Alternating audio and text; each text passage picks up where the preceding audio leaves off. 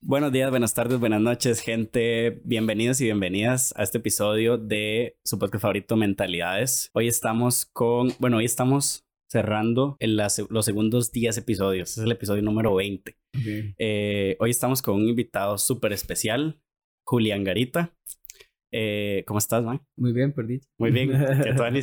Bueno, lo que yo puedo decir de Juli, ya le voy a preguntar, pero lo que yo puedo decir de Juli, Juli es cantante, bailarín, profesor de yoga, eh, es compositor, Ujú. Fotógrafo. fotógrafo, estudió fotografía como, como profesión, ¿verdad? En, Ujú. académica, pero ¿quién es Julián Garita?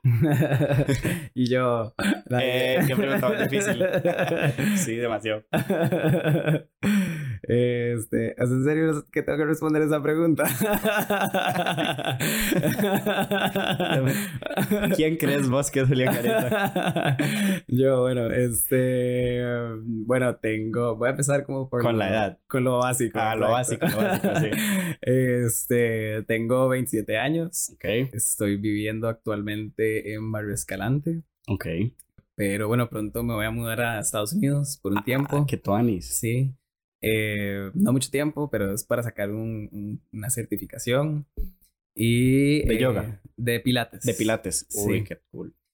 Y este, bueno, ¿qui- ¿quién es Julián Garita? Y no sé, últimamente he estado muy más profundizando como en la danza, he estado también escribiendo mucho, entonces he estado como más ahí como... ¿Escribís solamente como canciones o también escribís, no sé, literatura, poesía? No formal, o sea, ahorita he estado escribiendo más como concentrándome más en desarrollar el pensamiento, entonces no he estado escribiendo nada como estructurado. Sí, como con un fin, un propósito comercial, digamos, o una cuestión así. Exacto, Sí. sí. como que estoy más en un proceso de, más bien de definirme de nuevo como artista un poco, Ok. este, porque sí, creo que a raíz del año pasado, de, de todo lo que ha sido la pandemia y en general también hubo mucho cambio, este, en mi vida, eh, creo que estoy en ese proceso, como de redescubrir un toque como, cómo soy, como descubrirme como artista y Ujú. qué es lo que quiero decir y entender un poco qué es lo que hay en mi cabeza ahorita. ¿Cuántos años tenés ya, digamos, como que vos decís, tengo tantos años como artista, independientemente del arte que vos vayas a ejecutar? No sé, ¿cuál fue el primero? Bueno, cantar, en Cantar. realidad. Sí, siempre empecé a cantar desde muy, muy pequeño. Como Ok. desde que tenía como... Desde que me acuerdo, en realidad. Eh, empecé a entrenar formalmente como a los... No sé exactamente, pero pudo haber, pudo haber sido como 6, 7. Desde la niñez, Sí, canto. sí. Wow.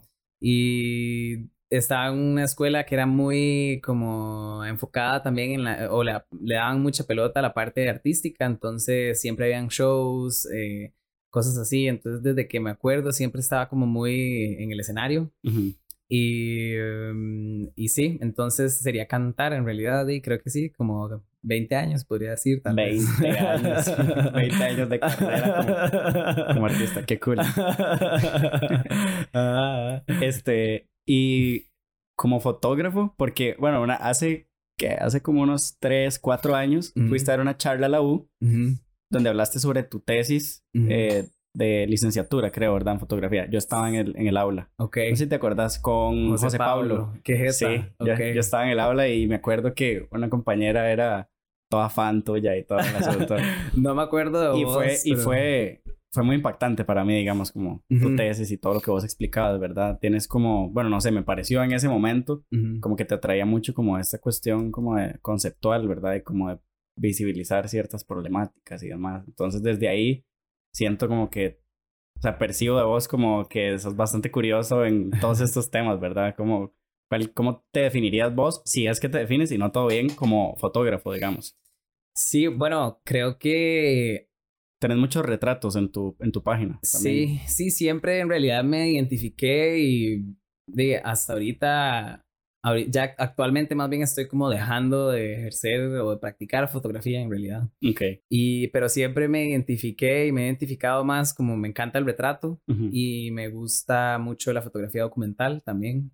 Ajá. porque siempre me gusta como eso, como contar historias y siempre me ha llamado mucho la atención también las personas.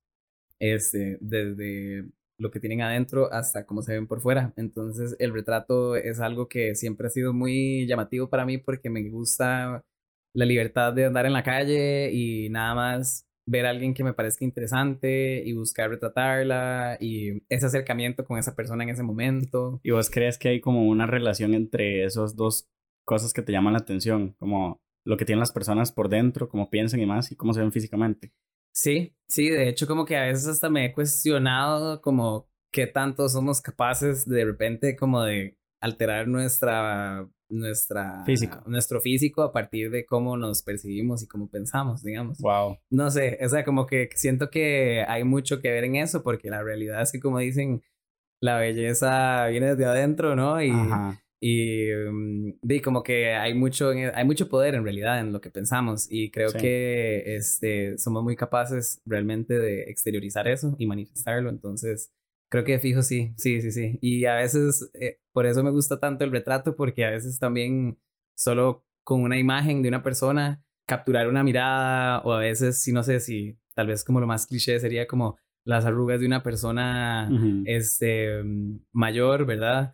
Eh, como que todo eso cuenta una historia, todo eso transmite mucho. Las marcas de expresión y, sí, más allá de lo verbal, digamos. Hay como mucho que, que, cuenta, entonces creo que sí, como que... Que tú, Anis. Me gusta mucho. Sí, tenés como una afinidad como con, y con las personas, digamos, como que...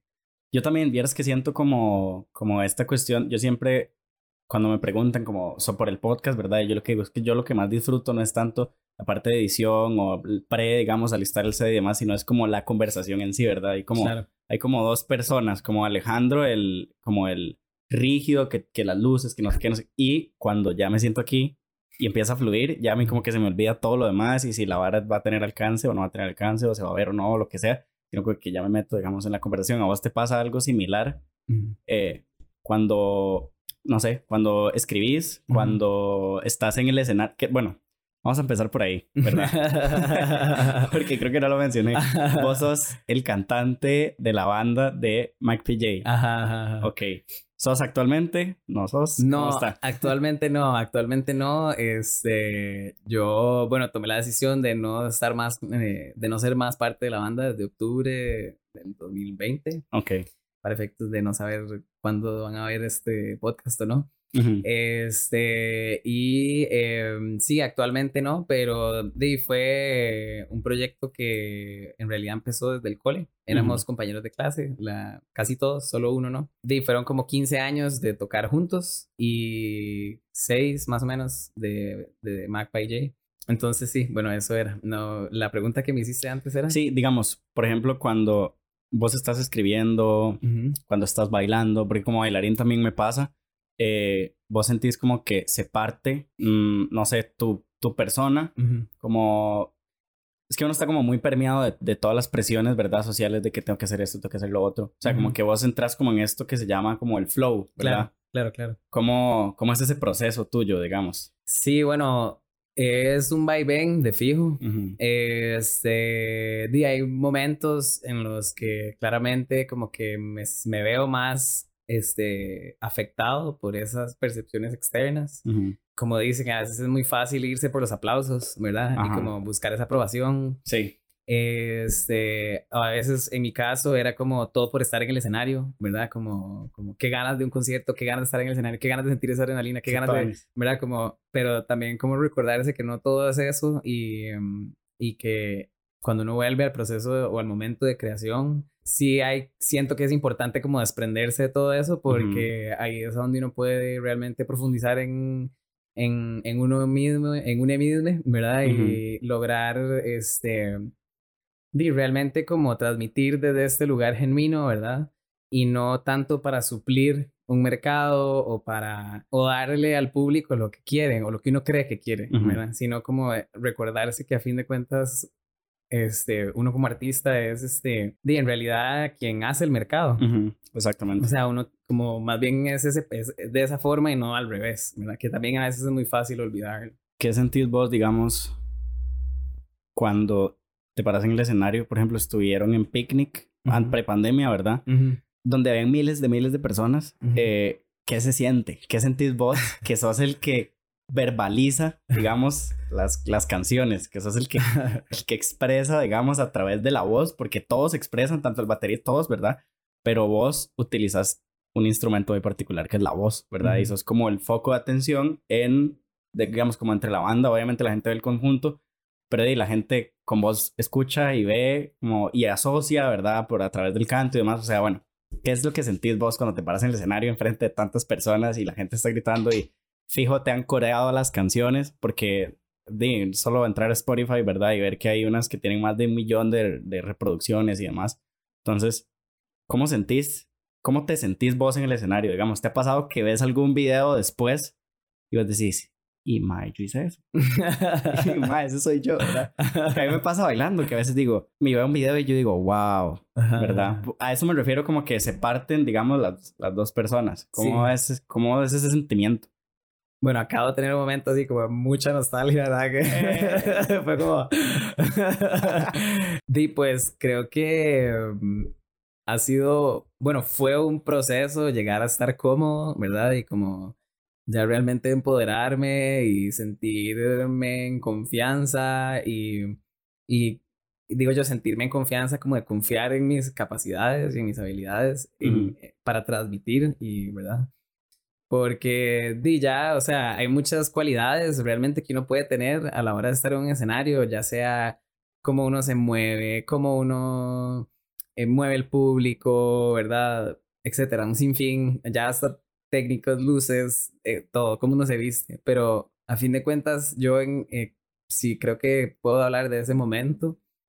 Estaba en un momento en que me sentía muy cómodo como artista y como con el proyecto y con lo que estaba transmitiendo y era, estaba en un momento de flow, realmente como que cuando estaba en el escenario no pensaba realmente como en qué iba a hacer o cómo lo iba a hacer, sino que me dejaba llevar mucho.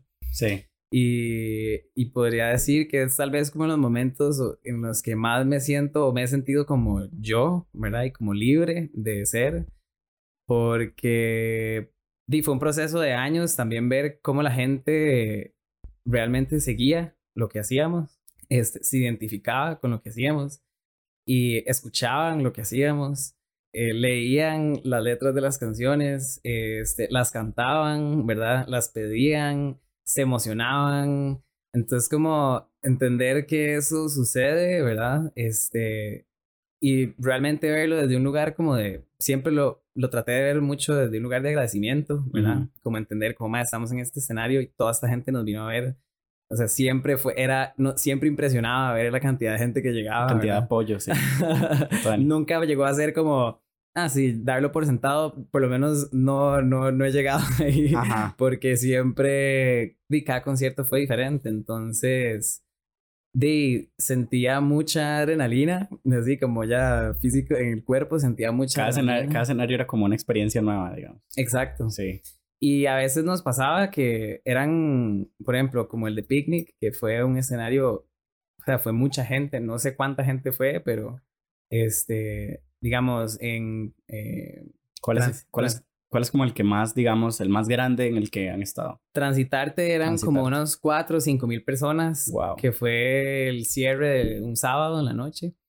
Y, pero igual, eran, era un mar de gente, o sea, es como ya verlo desde ahí era como, era impresionante que esos públicos son increíbles, pero también una vez fuimos a México y fuimos a tocar a Puebla, a Toluca. Porque lo sigue mucha gente de México también. No demasiado, vieras que no demasiado, pero sorprendentemente fuimos a Puebla, que de Ciudad de México son cuatro horas, y tocamos en un club y realmente creo que eran como 40 personas o 30, que tocábamos cuatro bandas, tres locales y nosotros y habían una pareja, un chico y una chica que se sabían todas las canciones. Todas las canciones.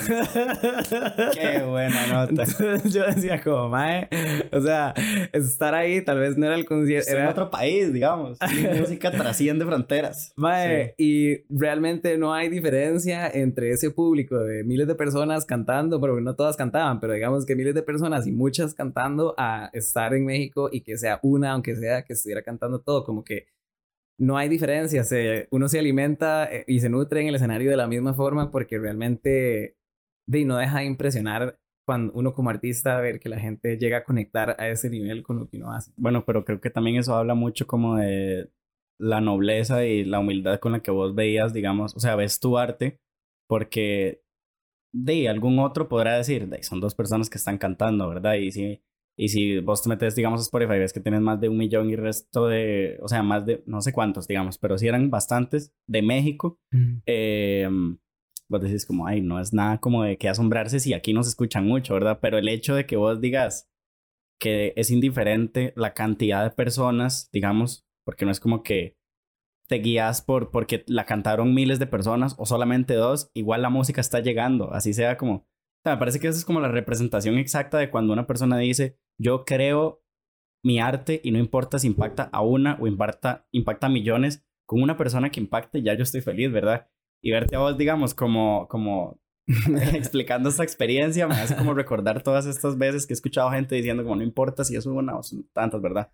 Que a veces es verdad, a veces, digamos, la gente lo dice como es muy fácil engañar también, ¿verdad? Sí, y uno a veces se va en la vara también, o sea, fijo a veces como, más el concierto no estuvo tan lleno, o, ¿verdad? Porque uno también, de mucha gente en estando en un escenario y que haya mucha gente, sí da, da un rush, ¿verdad? Y eso también es, o sea, es, es muy tuani sentirlo y como, pues, también uno quiere como más de esas experiencias, ¿verdad? Y sí. es fácil también como irse en eso, ¿verdad? Pero también creo que estas experiencias de repente, como te digo, la de México, le recuerdan a uno, ¿verdad? Como, mae, no importa si son mil o una, como que eso le recuerda a uno que a fin de cuentas lo que importa es esa conexión.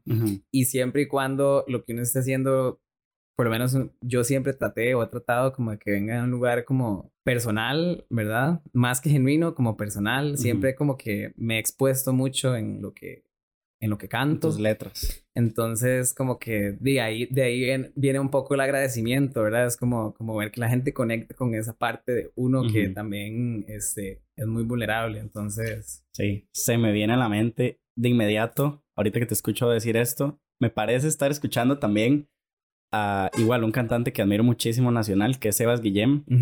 Sebas estuvo acá y entonces yo le preguntaba cómo, digamos, él encontraba... Eh, su inspiración, digamos, o cómo él creía que conectaba con la gente. Él me decía, no sé, yo solo me vulnerabilizo y expreso y de esa manera, digamos, la gente va como agarrando y va haciendo como conexiones con las cosas que yo voy cantando porque tal vez no empatizan con todo lo que yo digo, pero no está solo. te voy a abrazar, eso ya la persona, ¿verdad? Y otra persona puede ser con otra cosa y demás.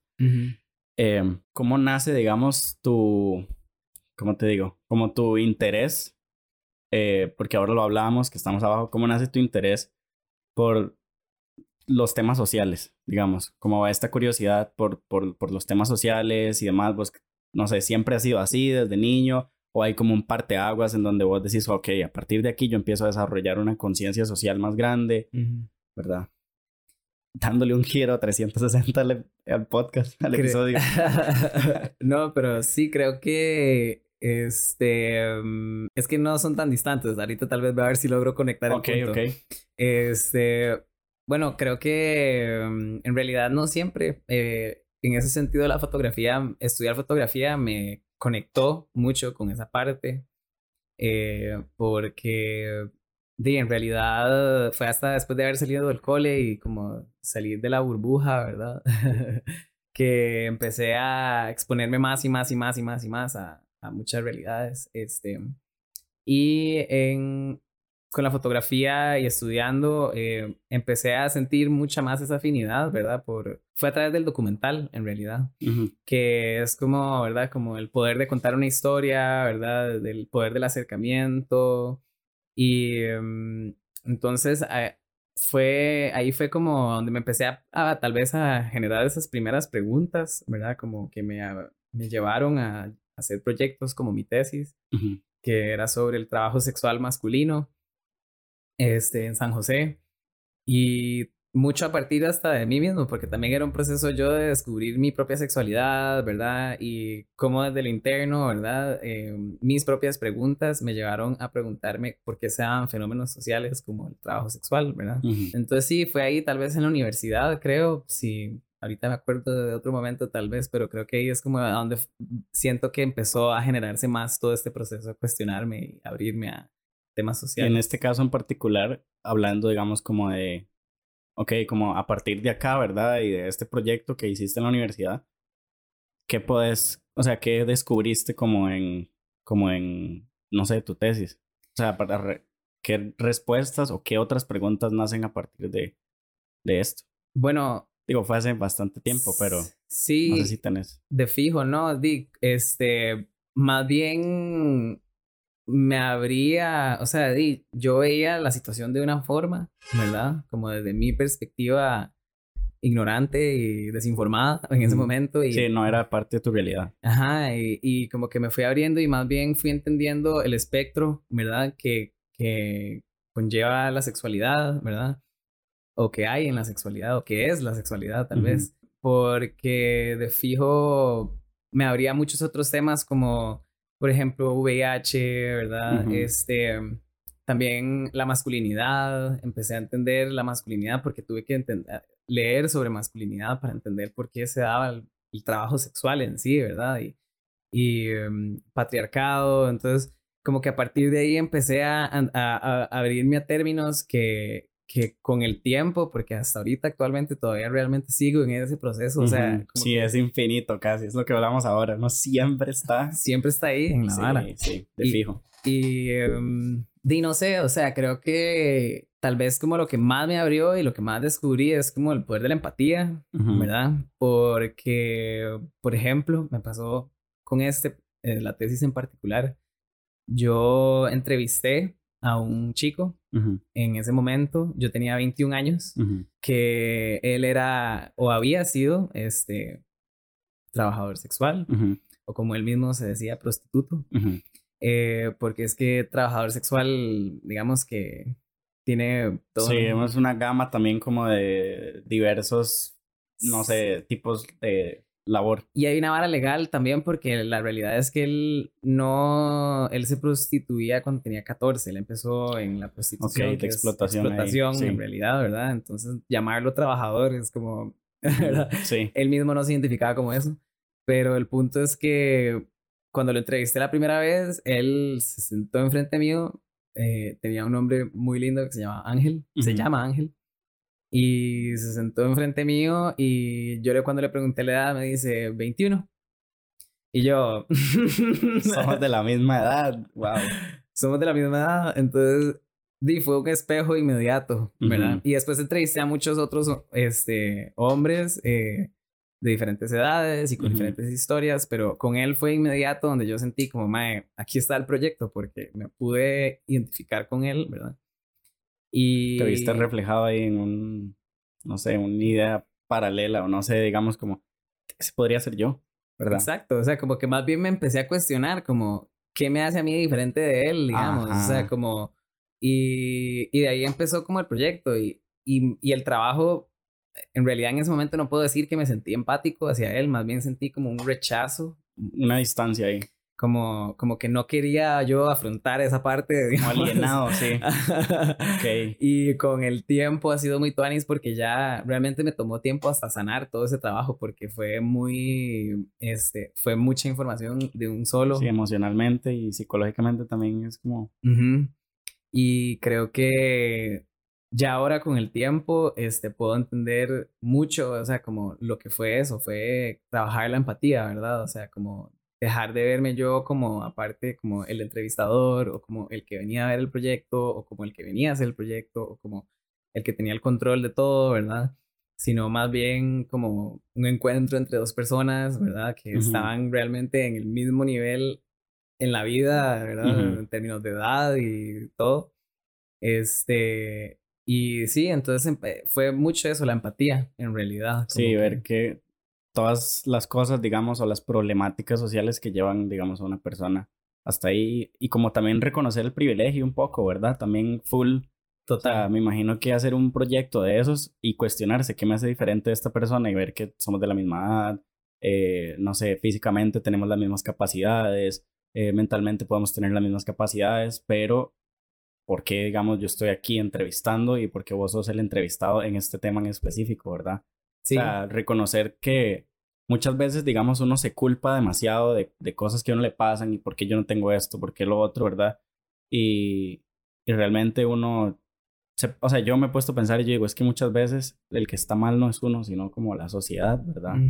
Y, y de un poco, digamos, el sistema en el que estamos nos, nos hace responsables 100% de que si no estamos en el lugar donde queremos es culpa de nosotros, ¿verdad? Claro. Y no siempre es así. Claro. De hecho, me atrevería a decir que, casi que nunca es así, ¿verdad? Sí, total. O sea, y, y también los juicios, o sea, como, como entender que, de sí, que a fin de cuentas lo que estábamos hablando antes fuera de, de podcast, de no olvidarnos que más allá de cualquier teoría, de cualquier rama filosófica o, o social o lo que sea que uno esté estudiando, leyendo discutiendo, es como no olvidarse que somos personas, porque, a fin de cuentas, más allá de, de cómo nos identifiquemos o nos, o nos proyectemos hacia afuera, ¿verdad? O sea, o, o nos, o, nos, o nos perciba, de, somos cambiantes y el problema es eso, que nos juzgamos mucho, o sea, realmente. Entonces yo en este caso, digamos, decía como, mae, di él, exacto, eh,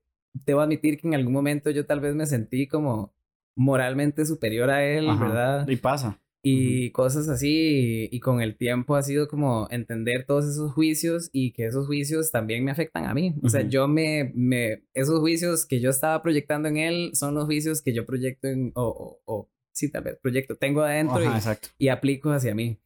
Entonces ahí fue como también ese trabajo que, no, que ha sido, como dije de nuevo, después de la tesis al momento, que es un ongoing ahí proceso de cuestionamiento y descubrimiento, es entender que, que todo es un reflejo, ¿verdad? Entonces, entre más trabajo yo y más me he abierto yo a trabajar los, los, los temas sociales, ¿verdad? Y cuestionarme sobre lo que nos rodea este, más he abierto yo espacio para aceptarme a mí también y como para Cierto.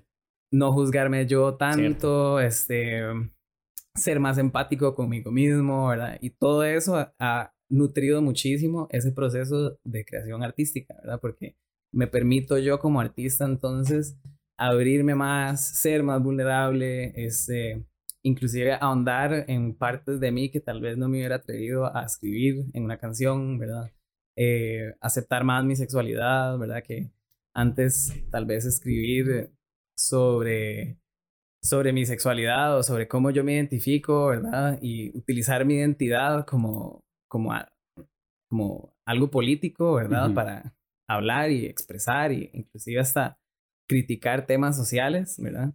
Eso tal vez antes no me hubiera atrevido si, si no hubiera llevado este proceso o si no me continuara cuestionando. Si no te hubieras acercado, digamos, a todos estos temas. Exacto. Justamente eh, te iba a preguntar cómo se refleja como de toda esta introspección que vos has ido haciendo, ¿verdad? Tuya, o sea, esta introspectiva. En Julián, ¿has visto, digamos, un proceso de cambio en tu expresión artística? Digamos, eh, no sé, cuando vos empezaste a escribir canciones, vos volvés a ver hacia atrás, digamos, tus canciones y vos decís, ya no soy ese Julián, ¿verdad? O sea, me conforma, pero ya no soy ese, ¿verdad? O, ese tipo de, de, cosas, digamos. Que me parece muy interesante como ver tu perspectiva de, al respecto. Sí, total. O sea, creo que mm, sí, o sea, de fijo ha sido un proceso, o sea, empezar, si hablo, por ejemplo, de la, de la parte de composición como musical y de las letras y eso, eh, antes, bueno, con MacPy siempre compuse en inglés. Ajá. Y actualmente estoy trabajando yo eh, en mi música, pues, digamos, como, no sé si como solista o no sé ni qué va a hacer, ¿verdad? Porque todavía no... Todavía no, tenés ahí el rumbo. sí, sí. Pero por lo menos estoy trabajando con dos productores y este es en español. Ok. Y em, de fijo, ha sido como muy tuanis porque antes creo que me escudaba mucho en el inglés de cierta forma porque el inglés no tiene género, ¿verdad? O sea, sí tiene género, pero digamos que yo tengo que especificar como hombre o mujer, ¿verdad? Sí. Pero no, no puedo agregar la terminación. Y si vos no, no decís, digamos, un nosotras o nosotros, we. Exacto. Y ya, ¿verdad? O sea, como más sencillo. Sí, y eso me permitió a mí protegerme también porque yo, bueno, yo me identifico como hombre homosexual, ¿verdad? Entonces, hablar de mi sexualidad en las letras en ese momento, o inclusive ni siquiera tampoco, hablar de amor, ¿verdad? Ok. Yo puedo decir you o podría decir you y me escudaba ahí a quien quisiera interpretar lo que quisiera, ¿verdad? Ajá, exacto. Pero ahora que he estado escribiendo en español y, y de realmente puedo utilizar, Ujú, puedo hablar directamente sobre una persona, su ujú. género o no, digamos, si quisiera. Pero en este caso, si yo quiero escribir una canción, y lo he estado haciendo, Qué interesante me una canción de parece. amor a, a un hombre, Ajá. ¿verdad? Entonces, como que ha sido un proceso Y usas también. pronombres masculinos. Exacto. Qué interesante. No, no se me viene a la mente una canción así, en este momento. No sé, tal vez vos tengas alguna en mente, pero yo no se me viene una Yo canción tampoco. de un hombre cantándole a otro. ¿Qué, qué tuanis? ¿Cómo, digamos, se logra esa inclusión eh, social a través del arte, verdad? Claro. Es, es- me parece que es súper importante. Es justamente, digamos, lo que te estaba diciendo al inicio, como de esto que, que, que quería hablar con vos, que era cómo en el arte, o cómo, sí, cómo el arte o los artistas logran representar de cierta manera eh, todas estas eh, problemáticas sociales y las convierten en arte como, como, digamos, partiendo como de la subversión, como un estilo subversivo, ¿verdad? Claro. O sea, el hecho de que vos escribas una canción a otro hombre y uses los pronombres masculinos, ya convierte, digamos, esa pieza artística en como en un arte subversivo porque está como luchando por un, o sea, como está rompiendo el status quo, ¿verdad? Claro. Y como te digo, no se me viene a la mente, disculpen si alguien está escuchando que puede decir como, ma, esta, ma, esta, pero, pero no, ¿verdad? O sea, no se me viene a la mente, o más bien digamos, pásennoslas. o más bien pásennoslas porque no se me viene a la mente ninguna en este momento. Ah, Y me pareció muy interesante, ¿verdad? ¿Qué esperas, cómo esperas vos que digamos que, que la gente reciba, digamos, una canción? O sea, yo sé que tal vez no sé si estás pensando en un público dirigido, ¿verdad? O estás pensando, digamos, en la comunidad, que probablemente la comunidad LGBTIQ sí vaya a aceptarlo, ¿verdad? O también hay gente que pertenece a la comunidad que probablemente no lo vaya a aceptar, digamos. Puede ser. Igual, puede ser. Pero, ¿qué esperas vos? O sea, ¿llevas como algún preconcepto de, de, de tu música a, a, a partir de ahora, digamos? Bueno, creo que, digamos, antes eh, me hubiera sentido muy expuesto y muy vulnerable al hacerlo, ¿verdad? Y ahora más bien eh, creo que más bien me siento apoyado. No porque la gente literalmente me ha dicho como, mae, hágalo o mae, yo lo apoyo, pero porque me considero parte de la lucha, ¿verdad? Y me considero este, en constante lucha, ¿verdad? En, este proceso de autodescubrimiento del que veníamos hablando, como que es una lucha en sí, ¿verdad? Y entonces me siento apoyado y más bien me emociona mucho realmente como pensar o ver si tal vez realmente esas personas, como esa, ese- esa persona en México que cantaba todas las letras, ¿verdad? Como que muchas personas después de los conciertos se acercan o una vez, por ejemplo, una chica eh, formé parte de, un, de una serie de conciertos para una fundación que se llama Fundación Amy. Porque um, Amy es una chica que se quitó la vida y este, ella, ahorita no recuerdo exactamente qué edad tenía, eh, pero no más de 20 o 21, ¿verdad? Algo así, o sea, súper joven. Y sus amigas este, y su familia eh, decidieron hacer esta fundación para eh, hablar sobre salud mental, hablar sobre depresión, hablar sobre el suicidio, ¿verdad? Y no solo eso, sino generar eh, programas de apoyo para personas que necesiten este apoyo psicológico, tratamiento, ¿verdad? Y no lo pueden pagar. Entonces yo, ella se acercó a mí para ver si podía cantar una vez en un concierto y ser parte como de la, de la fundación y este, ser vocero y co- compartir información porque una de las bandas favoritas de Amy era J. Ok. Y ella tenía, ella me enseñó una serie de, de artes que ella hizo, dibujos y todo que había hecho que eran de Magpie J y su canción favorita y que ella siempre quiso ir a un concierto pero no pudo ir. Entonces como que esa, ese como encuentro me abrió mucho a entender que uno como artista, ¿verdad? También tiene esa capacidad realmente de acompañar, ¿verdad? A personas. O sea, las personas se pueden identificar con lo que uno dice y es un espejo, al igual que Ángel, este chico de mi Ujú. tesis, también lo fue para mí, ¿verdad? O yo para él. Y um, entonces como que me emociona mucho porque sí, o sea, yo también fui este, este niño asustado, ¿verdad? Que no sabía eh, que ser él estaba mal, Estaba mal. se dio cuenta que estaba mal ante los ojos de las demás personas y tuve que como esconder muchas cosas y como reprimir muchas cosas y, y todavía estoy en un proceso de, de abrirme más y más a esas cosas que, que reprimí, escondí. Sí, te van metiendo también como en una, como en una cajita de masculinidad que está hecha como de cartas de, de cartón, ¿verdad? Que es como bastante, bastante frágil, ¿verdad? Para muchísimos eh, hombres, pienso yo, Exacto. ¿verdad? Eh, con la cual vos no te identificabas, digamos. Exacto. Y, Enton- sí, o sea, entonces, digamos, ¿cómo, ¿cómo lidias vos con esto? ¿Crees como que el arte te ayuda de cierta forma a, a lidiar con eso? Bueno, decís como que te escudabas, ¿verdad? Entonces me imagino que el arte era como también esa salida, ese escape a expresar algo de manera como un poco más, eh, no tan directa. Claro, no, tal vez en ese momento no era tan consciente que yo me estaba escudando, ¿verdad? Ajá. Pero ahora puedo verlo como, como algo que sí, o sea, que me, que me permitía ser vulnerable sin, sin tal vez serlo demasiado, ¿verdad? Porque también es importante, uno nunca tiene que hacer algo, uno no tiene que ser un mártir, ¿verdad? O sea, Ajá, uno sí. no tiene por qué entregarse a una causa o a lo que sea o, eh, o a una persona o a una situación y abandonarse uno. O sea, Ujú. siempre y cuando uno también esté bien y, y, y uno, la integridad de uno se mantenga y le permita a uno continuar, ¿verdad? En yoga, por ejemplo, se habla Ujú. como de que yo no quiero, no voy a llegar a ser, no voy a llegar a ponerme la cabeza aquí atrás de la cabeza, aunque se vea chivísima y, Ujú. y, y todo el mundo quiere hacerlo, ¿verdad? Si, si me voy a lesionar, porque el punto no es llegar a ponerse la pierna detrás de la cabeza, sino practicar todos los días. ¿verdad? Porque el beneficio del yoga no está en ponerse la, la pierna detrás de la cabeza, sino está en practicar todos los días, en conectar con el cuerpo todos los días, en, en siempre vivir el presente, ¿verdad? Aceptar el presente, aceptar que tal vez un día sí puedo ponerme la pierna atrás de la cabeza, otros días no. Entonces, uno como artista también es importante recordarse eso, que no es, no es, hay una responsabilidad y hay un impacto muy grande y hay demasiadas cosas que uno puede llegar a hacer y alcanzar, ¿verdad? Con el arte, pero no olvidarse de uno en el camino. O sea, no olvidarse que uno también es persona, ¿verdad?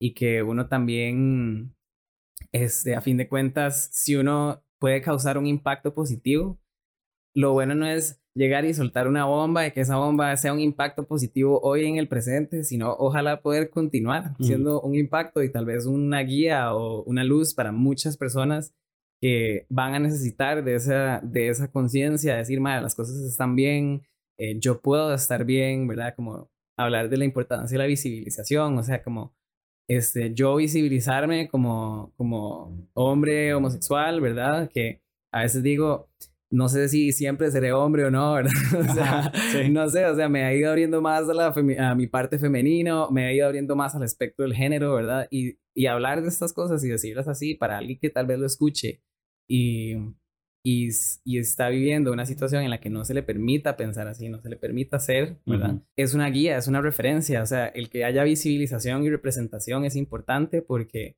así más personas podemos identificarnos, podemos aceptarnos, podemos este, aspirar inclusive, ¿verdad? A, a otras cosas, ¿verdad? Como la, la visibilización de las personas trans en las películas, en como artistas, como todo, ¿verdad? O sea, una persona trans, este, que la sociedad le está diciendo que usted es, este, está mal, Ujú. que usted no puede hacer, que usted está condenado al trabajo sexual, Ujú. ¿verdad? Que haya una representación de una persona, inclusive trans, en, el, en alguna posición política, esa persona puede decir, yo puedo llegar Yo a puedo llegar ahí. Yo puedo llegar ahí. Justamente, justamente eso hablaba con, con Tarik en el, en el episodio, el tercer episodio, para la gente, si no lo han escuchado, devuelvan, no mentira, pueden ir a escucharlo donde hablamos sobre antirracismo. Y entonces él decía, decía algo muy interesante, algo muy importante también, que es como, ok, se utiliza, o no, no, no voy a decir la palabra utiliza, digamos, se, se llama a visibilizar a las personas afrodescendientes únicamente o la mayoría de veces el día de las culturas Ujú, o el día de las personas afro, ¿verdad? ujú, O cuando hay una se le da voz a una persona, digamos, en algún medio de comunicación importante es para hablar sobre racismo, Ujú. ¿verdad? O antirracismo. Entonces él decía, no solamente, o sea, sería importante ver eh, a las personas afrodescendientes, digamos, representadas en otro montón de lugares, ¿verdad? ujú. Él hablaba, por ejemplo, de Cocorí, de por Ujú. qué estaba tan mal, ¿verdad? Eh, Ujú. Cocorí, y, y entonces él decía, es que hay como una, bueno, la maquinaria ideológica gringa, ¿verdad? Hollywood, Disney y demás, que representa de ciertas maneras, ¿verdad? A las personas trans, a las personas homosexuales, a las personas, eh, etcétera. Y es, sigue como manteniendo y perpetuando una hegemonía que ya en este siglo, digamos, o sea, en 2021, está, es como inaceptada por una gran parte de la juventud, o no sé, de los millennials, hablando como de divisiones generacionales, ¿verdad? Donde precisamente eso que decís vos de la visibilización es súper importante, ¿verdad? Em, me hablabas de, por ejemplo, la película esta de la chica danesa.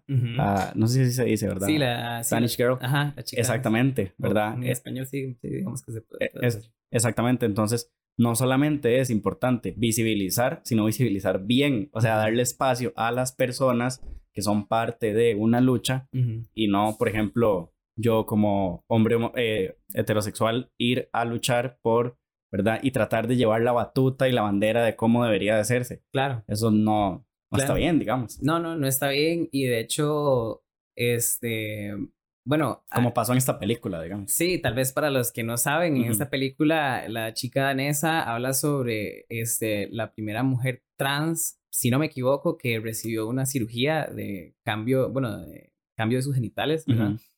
Y este, mm, la representación era, el actor principal era un hombre, ¿verdad? Que hacía esta representación de la mujer trans. Ujú. Entonces se habla de, este, de cómo eso en realidad es una representación equivocada porque este, lo que hace es que alimenta el estereotipo de que las personas o las mujeres trans son hombres vestidos de mujer, ¿verdad?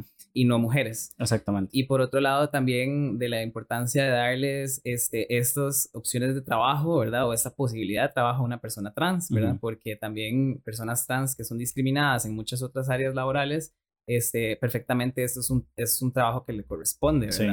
Eh, pero también hablo, hay un artista que me parece que he, he estado hablando de él últimamente, por ejemplo, que es Ricky Martin, ¿verdad? Ricky Martin, ok. Porque, digamos, Ricky Martin, que fue un ícono, ¿verdad? En, a principios del 2000, Sí. para de, todos, ¿verdad? Ujú. Todos, todas, este, de él, siempre más, yo me acuerdo cuando yo estaba pequeño que la discusión era que si él era gay o no, Ujú. ¿verdad? Y que fijo si era gay porque como bailaba, y porque Ujú. como no sé qué, y porque, Sí. ¿verdad? Toda la cosa. Entonces, yo crecí con ese, con esa Presión. presión. ¿verdad? Y después con el tiempo, sí, finalmente, sí, sí se declara como homosexual. Sí, que dicen, ¿será que es gay o será que no? Como cuando dicen, ¿será que esa persona sí mató a X o no mató a, verdad? Como algo terrible, como si fuera una cuestión de vida o muerte, digamos. Sí. Algo penalizable. Y como si fuera realmente a cambiar el hecho de que... de- Ajá. de y si es gay, ¿qué? ¿Verdad? Sí, igual es como, mae, igual es guapísimo, igual se mueve Igual baila increíble, igual es talentoso. sea, Entonces, como que, pero sí me paso, me, eh, estuve muy conflictuado con él como imagen pública en general y como artista, porque este, creo que él sí, en este caso, se fue, se perdió en la parte comercial, ¿verdad? Porque, este, di él todavía, aún haciendo abiertamente gay, eh, estando creo que hasta casado y teniendo hijos, Ujú. ¿verdad?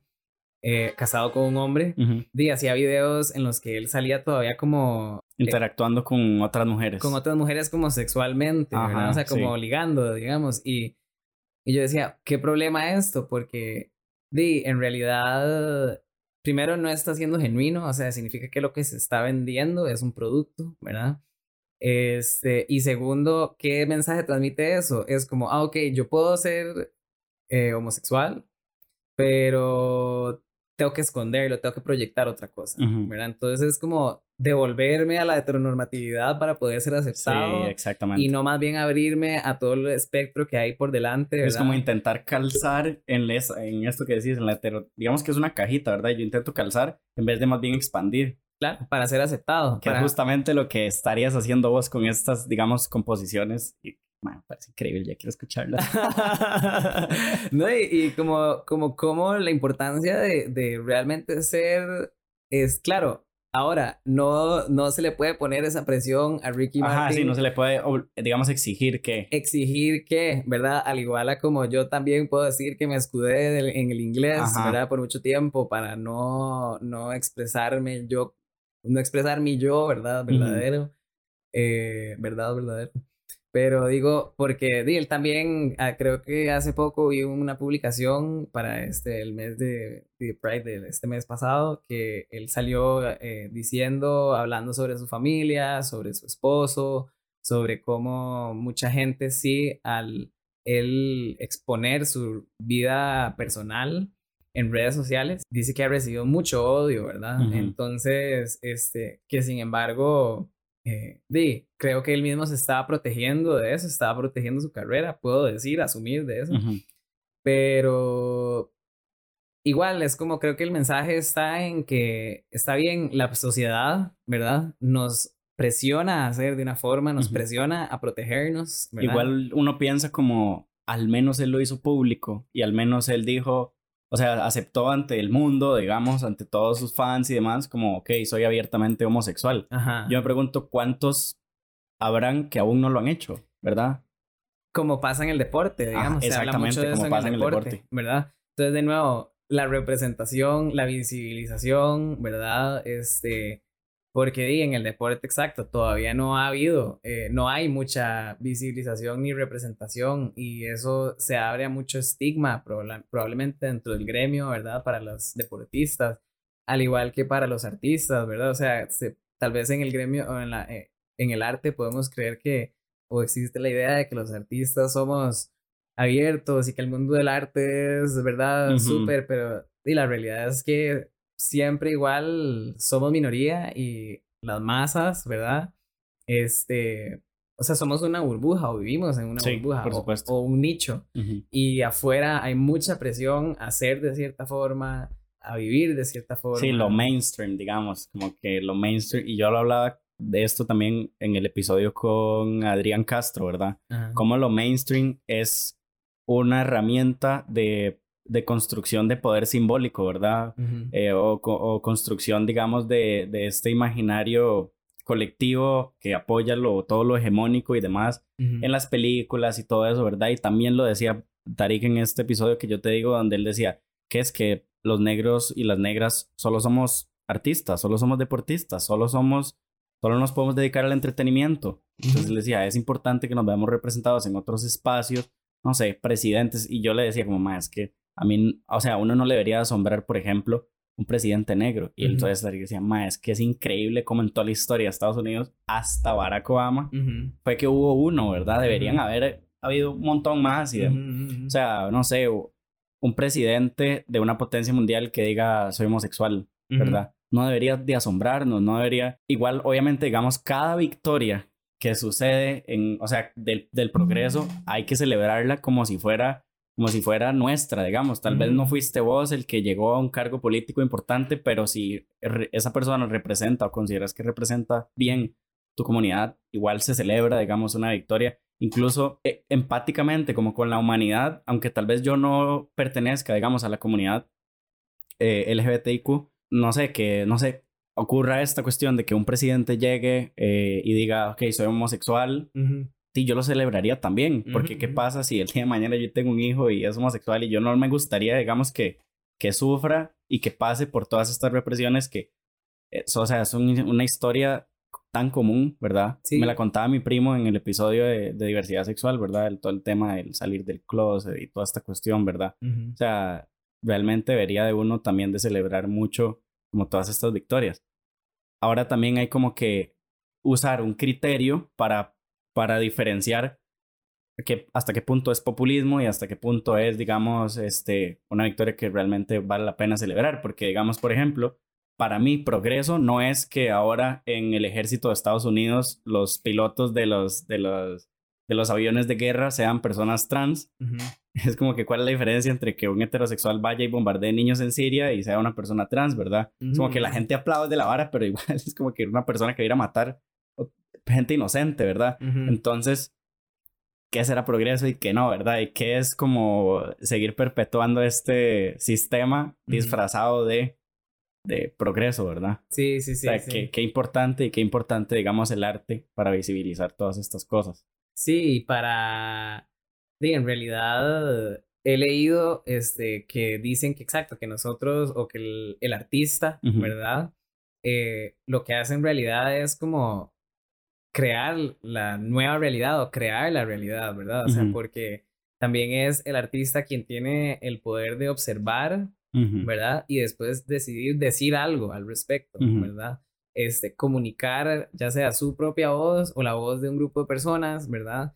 Entonces es como está, está el artista en constante como creación, ¿verdad? Y que de hecho hay un libro que, que, estoy haciendo, bueno, que paso leyendo porque es un, es un taller que se llama El Camino del Artista. Okay. Que habla sobre este, cómo los artistas, ¿verdad? Son, o el, o el artista es, este, creador, ¿verdad? Y por ende, digamos que el arte, el, o el, el, acto de hacer arte es también espiritual o como ella dice, la doctora, es un acto divino, ¿verdad?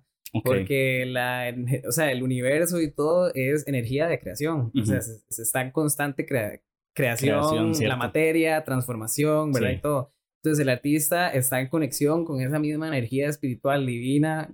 Ella dice, llámelo Dios, llámelo universo, llámelo como quiera. Como quiera ver. Pero, este, y no, no es decir que el artista es una persona en particular, sino que todos podemos ser artistas y todos podemos accesar a esa energía creativa, ¿verdad? De que viene de, de ya no sabemos o podemos entrar en otra discusión, ¿verdad? Pero, pero es eso, es verlo como este acto espiritual, ¿verdad? Que lo que busca es crear, eh, cambiar, eh, transformar, ¿verdad?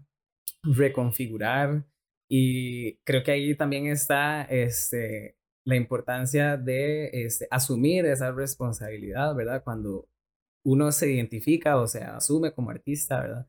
Porque, y ella misma es la que dice que también eh, el artista o el arte es quien hace el mercado, no el mercado al artista, ¿verdad?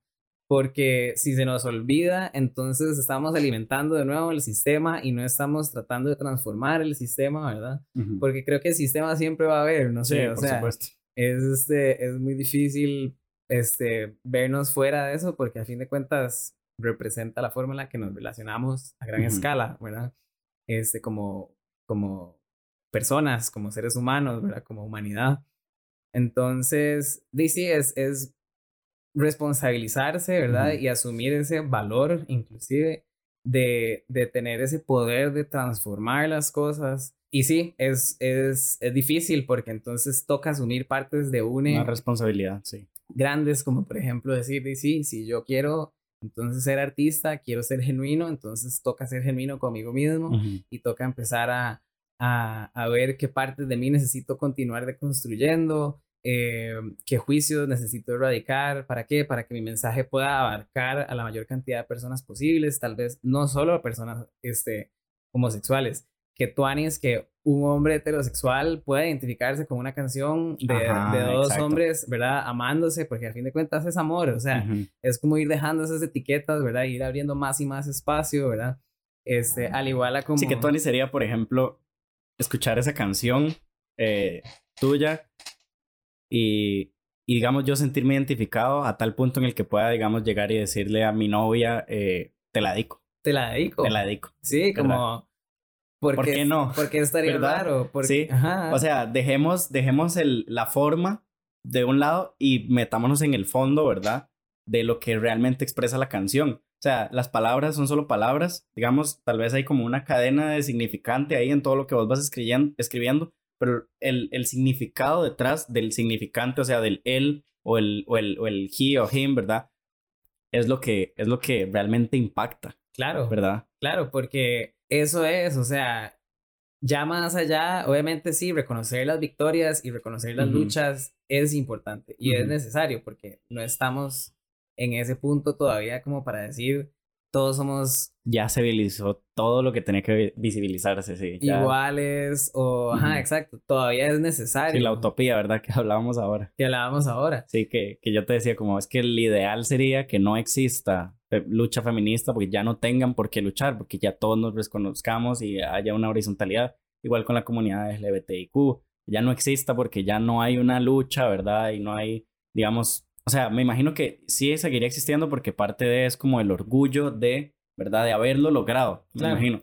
Eh, pero, o sea, como que ya haya como una paridad en todo, igualdad, justicia, derechos, etcétera, etcétera, etcétera. Pero claro, y vernos como personas. Y vernos como personas, exactamente. O sea, no es tanto un ideal, inclusive, ni una utopía. O sea, creo que la respuesta está aquí en el presente y no está tan lejos. O sea, es como, como recordarse de eso. O sea, que, exacto, está esa parte de la forma, ¿verdad? Y el significante, pero y también está realmente este, la, la realidad y es que somos personas. Este, y eso, o sea, persona no no me define, o sea, me puedo identificar como todo esto, pero todo esto está dentro de esto y forma y ser persona es más que todo eso, ¿verdad? Por supuesto. Entonces, este, es nada más de poder accesar y como librarse de los juicios, empatizar, tolerar, este, responsabilizarse, asumir, este, o no asumir, ¿verdad? También muchas cosas y, y vernos como personas y, y, dentro de eso como abrirnos al proceso de creación, ¿verdad? O sea, no solo como artista, sino crear siempre en el día a día, o sea, en lo que hago, o sea, yo puedo ser, este, no sé, informático, ¿verdad? igual puedo este, ser creativo, puedo ser genuino, puedo ser vulnerable, puedo ser persona, ¿verdad? Entonces es como accesar a esa parte, ¿verdad? Que creo que es lo que más nos enseña el arte y creo que es como a fin de cuentas el mensaje debajo de todo, ¿verdad? Claro. Que, que, exacto, puedo estarle cantando a un hombre, puedo estarle cantando a una mujer, pero lo que se habla es sobre la conexión que hay entre esas dos personas. Este... Sí, se habla del sentimiento, no del objeto o sea, se habla del amor, no del objeto amado, no del sujeto amado, digamos. Y de la experiencia. Y de la experiencia, exactamente. Ajá. Por supuesto. Ahorita que, que, estamos como hablando y conversando de arte, se me viene a la mente eh, una vez en un curso de interpretación, creo que era, creo que era interpretación de teatro, una cuestión así se llama en la UCR. Eh, le preguntaba a una profesora, eh, ya yo, digamos, no, me podría considerar como, ya bailaba, ya era bailarín en ese momento, entonces yo le decía, profe, ella obviamente era supercarga, una actriz supercarga y directora también. Eh, ay, ahorita no me acuerdo el nombre, pero yo le pregunté, yo le pregunté como, ¿quiénes se pueden llamar artistas? ¿Verdad? ¿Qué es un artista? ¿Quién se puede llamar artista? Ella me dio una respuesta muy tuanis que fue, artista es todo aquel que se considere a sí mismo como artista, ¿verdad? Si vos creas y, y, y compartís lo que haces, sos artista, ¿verdad? O sea, hay una definición académica y una definición esta que ella me está dando, ¿verdad? Que es como un poco más, como que es más abierta, ¿verdad? y, y, me parece súper interesante. Y esto de que el artista construye la realidad, mm, me resonó mucho. Una vez una conversación que tuve con un amigo que se llama Benjamín. No sé si lo conoces a Benjamín. Me fue el apellido. Perdón, Benjo. Perdón, Benjo. Se me fue el apellido. ya, muchos Benjamines. Benjamín que hace, el más hace yoga, es bailarín también y hace breakdance y es actor. Eh, yo, tal vez después me enseñó Tal vez foto. después me una foto. venga, se me fue el nombre, venga. Eh, él es, bueno, estudio artes dramáticas en la UCR, ¿verdad? Y entonces en una... Ah, bueno, Benji. Benji, Benji. Sí, sí, sí, claro, claro, claro, claro. Ah, ah, ah, ah. qué bueno, Benji. Hablaba con Benji y entonces yo le decía como, ma, Benji, ¿por qué, eh, ¿por qué artes dramáticas? ¿Por qué, verdad? Y entonces me decías que el artista es el que construye la realidad. Entonces, para aquella persona que nos escucha y que tal vez no está como como no tiene, digamos, una sensibilidad artística como la puede tener un artista, ¿verdad? Y puede decir, no, mentira, lo que construye las, la realidad es, no sé, la economía, qué, sé yo, ¿verdad? Yo lo que me pongo a pensar con esta frase es, y ahí vamos intercambiando ideas, es, por ejemplo, construir la realidad en cuanto a que muchas decisiones o muchos pensamientos o ideas que uno tiene vienen a raíz de cosas que uno ha escuchado, ha leído, ha visto en películas, ¿verdad? Hablamos de la maquinaria ideológica de Estados Unidos, que es Hollywood, ¿verdad? Que es como que produce esta memoria histórica, ¿verdad? La fotografía, o sea, realmente se construye una realidad porque la fotografía va, desde que nace empieza como a documentar, ¿verdad? Era como bueno, mi primo, el que vino acá a hablar sobre diversidad sexual, él también es fotógrafo y entonces él me hablaba cómo ha evolucionado la fotografía porque antes era como la representación o el, o digamos el congelar un hecho histórico, ¿verdad? Y ahora es como, ya no voy a congelar un hecho histórico, sino es como que voy a la Torre Eiffel y me tomo una, un selfie, ¿verdad? Entonces ya como que van cambiando el sentido, ¿verdad? De, de una fotografía. Entonces, este, sí, es eso, como todas las cosas, o sea, estamos impactados mucho por, no sé, pinturas, eh, música, escuchamos, eh, no sé, oradores, que muchos son actores también, eh, en el cine, cuántos libros no hemos leído que nos han cambiado o nos han dado una idea o algún concepto que nos va construyendo, ¿verdad? Y el conjunto de todo eso va haciendo como, pues como la realidad entre comillas, que conocemos, ¿verdad? Claro. Hoy en día, que, que la realidad, o sea, la historia realmente, esto lo decía Walter Benjamin, que es un filósofo de la escuela de Frankfurt, alemán, que él decía, digamos, como que la historia, nunca vamos a conocer la historia, o sea, lo que es la realidad, la historia, hasta que no se reivindiquen la, las experiencias o las anécdotas de los perdedores, ¿verdad?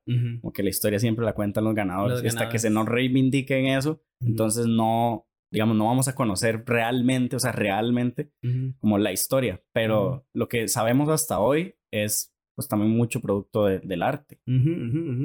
de hecho, este, también es muy loco porque, bueno, por ejemplo, la fotografía en sí eh, no fue considerado arte por mucho tiempo, ah, ¿verdad? O sea, porque primero estaba la pintura, ¿verdad? La pintura de, era como el medio para representar la realidad, ¿verdad? Por excelencia, este, antes de que existiera la fotografía. Entonces, los retratos y todo, este, de las personas, de los reyes, de... Eh, o el, el, que exacto, que la gente se fuera a tomar una foto era que le fueran a retratar, que lo fuera a pintar a un artista. Exacto. Este, cuando surge la fotografía, eh, hubo todo un, un, proceso, ¿verdad? En el que la fotografía se consideró ya como un medio artístico, ¿verdad? Porque entonces era como, como, no, es que eso está capturando lo que es, ¿verdad? La fotografía. La fotografía. Sí, la pintura dice como, ¿ya para qué? Ajá, y, y la pintura en cambio no, es como la pintura pasa por la observación de la persona y del artista y, ¿verdad? Y como todo esto, entonces como que, de ahí exacto, hubo todo un debate y este mismo dilema que, o sea, lo que vos estás diciendo, como para una persona que no se considera artista, ¿verdad? O que no consume arte o no vive, este el arte, eh, o no, bueno, no es que no, no necesariamente no. vive del arte, sino como que no vive ajá, ajá, de forma pasional y eh, Exacto. el arte, sí. Este puede decir, no, el arte no es lo que hace la realidad, ¿verdad? O el artista no es lo que la crea, es exacto, la economía.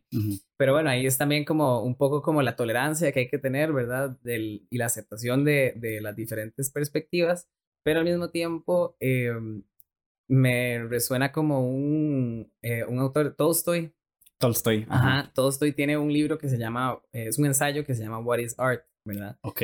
Y él, de hecho, este, critica mucho los regímenes socialistas, ¿verdad? Eh, porque él dice, bueno, él es ruso, ¿verdad? Entonces, él habla sobre Rusia y habla sobre Cuba también, ¿verdad? Que este, actualmente y siempre han sido eh, reconocidos por su este, producción artística, ¿verdad? Cómo eh, crean o, tienen eh, artistas reconocidos bajo su, nacional, bajo su nación, ¿verdad? Y siempre, ha sido, siempre han sido como reconocidos por, no sé, el ballet, ¿verdad? Y ser hiper perfeccionistas y tener estos bailarines, bailarinas, este... Increíbles. Increíbles, ¿verdad? Pero él dice, ¿qué es lo que pasa? Que primero solo ciertos ciertos, eh, grupos de personas podían comprar un tiquete para ir al teatro a ver esa, esa función, ¿verdad? Este, ¿Qué pasa con las personas, exacto, que no podían pagarlo, ¿verdad? ¿Qué pasa con las personas que no podían entender una obra de Beethoven, ¿verdad? Que, o, o, una sinfónica, eh, tocar y una obra de cuatro horas, ¿verdad? En un teatro. Este, entonces él dice como, eso él dice que él no es arte, ¿verdad? Él dice que el arte es comunión, ¿verdad? Que el arte es compartir sentimientos y experiencias y el arte es lo que es entendido por todos, ¿verdad? Entonces, la canción de, de la estrellita, ¿verdad? Como estrellita, ¿dónde estás? ¿Verdad? O sea, como es, en el, puede ser una, una canción, que... Infantil. Infantil y tonta, pero o tonta, pero digamos, en el fondo es muy existencial. y sin embargo, es, transmite un sentimiento como más allá de lo que dice, que es como de ternura, de calma, ¿verdad? De como buscar paz en la noche, ¿verdad? Y esa la entendemos todos. La puede entender, este... Bueno, hay muchas personas que tal vez... un libro tan, digamos, infantil como El Principito. Exacto. ¿Verdad? Que el principio. El no recuerdo quién decía como que El Principito era un libro que había que leer en tres momentos de la vida, como en la niñez, en la adultez y en la vejez, ¿verdad? Y en que en los tres, eh, en los tres momentos de la vida se va a entender algo distinto. Claro. ¿Verdad? Hay, hay piezas artísticas que son, que son así. Sin embargo, hablando de inclusividad, ahorita se me viene como de, o sea, también ya podemos entrar a otro nivel, como qué pasa con las personas con discapacidad, ¿verdad? O sea, como qué pasa con su experiencia, ¿verdad? Qué pasa con su producción creativa, con su producción artística, ¿verdad? O sea, ahí también hay como muchas, eh, eh, muchas capas tal vez que uno podría como empezar a observar, ¿verdad? Claro, hablar de capacismo es como tres podcasts más, digo. Obvio, sí. Pero, Pero sí. como que no, no deja de ser la realidad. Por supuesto. ¿verdad? Y, y a fin de cuentas creo que también no estamos aquí como definiendo nada. Sí, no, no, Es como más bien cuestionarlo. Pero sí, o sea, que a fin de cuentas es eso, que que también las cosas más simples, ¿verdad? Este, que transmiten cosas que son parte de la experiencia humana, ¿verdad? No solo individual, este, es lo que es realmente arte, porque es como esta, él habla como de comunión, como este traspasar, ¿verdad? De información, traspasar este, emociones, traspasar experiencias, ¿verdad? Que sí, que sean entendibles por desde la persona más este, letrada, ¿verdad? Hasta la persona de, con, de estrato económico más bajo, ¿verdad? O sea, eh, que sea accesible para todos, que todos podamos ir a apreciar el arte o la obra o al artista, ¿verdad? O, en fin, o sea, no, no necesariamente es como lo que el arte es lo que yo pueda comprar o ver en un museo, en una institución, sino que hasta estos actos o canciones o o el dibujo en una servilleta, ¿verdad? Que transmita algo que pueda ser entendido y que genuinamente me conmueva, ¿verdad? Y me estimule a mí algo, es, es arte, ¿verdad? Claro, y que tú la, el arte, digamos, la función del arte como, como esto que vos decís, como ese cuestionar y demás. Eh, por ejemplo, se me viene a la mente, eh, ahora que mencionas esto de las bailarinas de ballet y, y, y quiénes podían pagar ese boleto y demás, ¿verdad? Como, diga, el ballet nace así como, creo que nace en Europa, Francia, si no me equivoco, Italia, uno de esos dos países. Mientras había un montón de guerras, las personas, digamos, de un poder adquisitivo, o sea, los aristócratas llegaban al teatro y entonces ese era como su entretenimiento. Mientras afuera había un montón de problemáticas y desigualdad y pobreza y demás, ¿verdad? Pero al mismo tiempo, eh, por ejemplo, un artista, como lo era la figura del bufón antes, era la única persona de todo el salón donde estaba el rey y los, los demás, digamos, eh, personas nobles que podía burlarse del rey, ¿verdad? Era la única persona que podía burlarse del rey. Entonces también llega este artista a cumplir una función como de la voz del pueblo, ¿verdad? Es lo que el pueblo, digamos, quiere, claro. quiere ver, ¿verdad? Cómo se burlan del rey y era permitido. Claro. Entonces, también o sea, pero también pasa como que un artista hace una pieza crítica y lo meten a la cárcel, ¿verdad? También. Y lo, o, o, lo callan o lo censuran y demás. Entonces, es muy complejo el tema. Es muy complejo. Estaba pensando yo, yo, wow. Es muy complejo. ¿Cómo nos salimos de eso? ¿Cómo nos salimos de eso? Eh, pero, y ya está, ahí llegó mi cadena de palabras. Se me acabó el... No vi la solución. Sinceramente, no vi la solución. Y, y, y no sé, qué difícil encontrarla, la verdad, porque y, sí, echamos la culpa al sistema. Yo creo, yo creo que, o sea, tal vez hablando desde mi experiencia y desde mi perspectiva, creo que a mí me gusta verlo desde, primero como desde la honestidad, genuinidad, ¿verdad? O sea, como a veces cuando estoy escribiendo algo, yo digo como, ok, mae, ¿esto es realmente lo que siento o realmente he pensado esto o estoy tratando de nada más proyectar una imagen, ¿verdad? Em, eso por ahí y también de entender la responsabilidad que hablábamos antes, ¿verdad? O sea, como como más allá de si es arte, si no, si voy a cambiar el mundo, si, si no, es como entender que otras personas este, van a observar, ¿verdad? Eh, o pueden observar lo que, lo que yo estoy haciendo, ¿verdad? Sí. Entonces es como responsabilizarse también, o sea, asumir esa responsabilidad de ese impacto o ese efecto que puede producir en, en los demás. Y em, entonces también me gusta como conectar esos tres puntos, ¿verdad? Porque yo digo como, ok, si, si yo estoy consciente de que las personas escuchan eh, lo que, la música que yo hago, este, entonces me interesa eh, genuinamente, este, producir un impacto positivo, ¿verdad? Tal vez no positivo, pero un impacto genuino, ¿verdad? O sea, que por lo menos decir lo que estoy diciendo viene sí de mí, ¿verdad? Y, y tal vez no reproducir este, cosas que no quiero, como decir esto, como reproducir, esconderse, esconder su identidad, ¿verdad? Más bien quiero en este momento hablar sobre expresar mi identidad, abrirme más a mi identidad, explorar mi identidad, ¿verdad? Entonces, desde ese lugar, asumir la responsabilidad de que otras personas pueden identificarse, pueden escuchar, ¿verdad? Y entonces crear a partir de ahí, o sea, como que crear desde ese lugar de honestidad para también hacer mi propia experiencia en el escenario, ¿verdad? Em, una experiencia tuanis, porque me permite a mí estar en el escenario y ver que las personas están conectando con esa parte de mí, ¿verdad? Y decir como, mae, hay una conexión, más allá del efecto, más allá de lo que vaya a suceder o no, más allá de, de si me considero, este, em, eh, ¿cómo se dice? Exitoso, ¿verdad? Ajá o no, como que he encontrado, he podido aprender que hay mucho valor en esa conexión, ¿verdad? Más allá de lo económico, de, lo, de, la, situación, ¿verdad? O, o de, cuántas veces, este, cuántas reproducciones tenga, ¿verdad? Es como esa conexión vale mucho y nutre mucho, ¿verdad? Y como que es eso de nuevo, como, como de tratar de mantener como muy presente por lo menos para mí, ¿verdad? Que me gusta como tratar de mantener presente a la hora de la, de la primera pregunta que, o de las primeras que me hiciste, como de cuando estoy escribiendo, o sea, como, como cómo conecto con esa parte, como cómo conecto con ese flow, ¿verdad? Con ese dejar ir y no tanto como por las expectativas. Es como recordarme que esa conexión es como lo, lo que más se siente bien para mí, ¿verdad?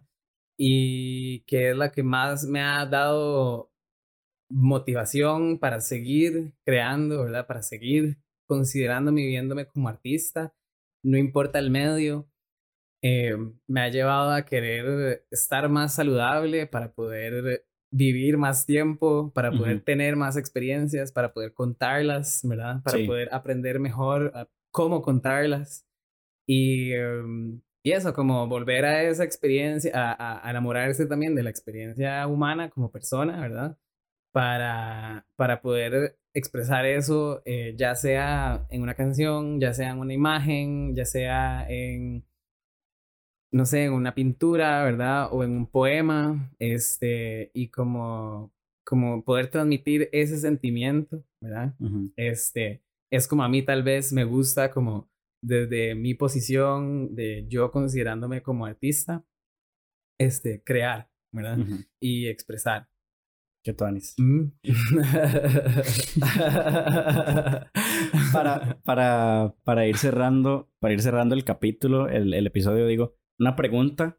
¿Cuál es tu artista favorito? ¿Qué? ¿Y, ¿Y por qué? Mi artista favorito. Llámese de lo que sea, actor, cantante, compositor, intérprete, no sé, comediante, que vos digas que Tuanis. Este. O uno que te guste mucho, no necesariamente tiene que ser el favorito, sino como. Sí, sí, a ver, a ver. Porque a veces el favorito no es como el que más uno consume, ¿verdad? Claro. Puede como que sea un. Que depende de la, qué tanto produzca, ¿verdad? También el artista. Puede que produzca poco y igual siga siendo tu favorito. Sí, bueno, creo que ahorita nada más me viene una a la mente. Como que ella es cantante eh, y mm, eh, toca guitarra es compositora ella de su, toda su música, se llama Lian Lajavas, no sé si... No la, no la ubico. Bueno, ella es, este, no sé, ella resuena mucho conmigo porque ella es súper joven, tiene como 23 años. La madre tiene una voz espectacular, así que en serio como que me hace sentir cosas que yo digo como, madre, wow. Con la piel de gallinas. y ella es guitarrista, ¿verdad? Eh, me gusta mucho porque siento que eh, es muy talentosa para la edad que tiene. Eh, también me gusta mucho la imagen de una mujer, ella es negra, y tocando guitarra, porque también la guitarra a veces es como muy asociada a la masculinidad, tal vez, no sé si para mí, ¿verdad? Sí, sí, totalmente. Es como que me gusta como que ella rompa con eso y la Mae, este, habla, canta mucho sobre amor y es muy romántica tal vez. es como muy romántica, a veces es como un poco cliché, pero no deja de ser una artista que me, me hace sentir como mucho y, y la siento muy genuina. ¿Qué tones? Sí, sí, sí. Juli, ¿tus redes sociales? Eh, Julián Garita, Instagram, eh, Facebook, eh, nada más TikTok. creo. Twitter, Twitter, aunque no tuiteo mucho en realidad. Este, sí, sí, y bueno, pronto estaré por publicar tal vez canciones mías ya como solista. ¿Qué tú este, entonces, y por ahí, ahí estaré anunciando. Ok, eh, perfecto. Bueno, nosotros nos pueden encontrar en Spotify, Apple Podcasts, Google Podcasts, Amazon Music, como Mentalidades, en YouTube, Instagram, Facebook y TikTok, en mi página personal, Alejandro Coto. Em, y nada, agradecerte, agradecerte mucho por, por estar acá, agradecer a las personas que llegaron hasta acá. ha sido uno de los episodios más largos, pero de los que más me, de los que más me ha llenado muchísimo eh, conversar. Espero que se lleven bastantes preguntas para, para donde sea que vayan, nada que a sus casos iba a decir, pero, pero donde sea que vayan en su vida. Y nada, agradecemos muchísimo todo el apoyo. Eh, vayan a, a chequear, a ojear a las redes de Juli también, de Fijo. Y nada, espero que les haya gustado mucho. Nos vemos en el próximo episodio. Cuéntenme qué les parece y chao. Chao.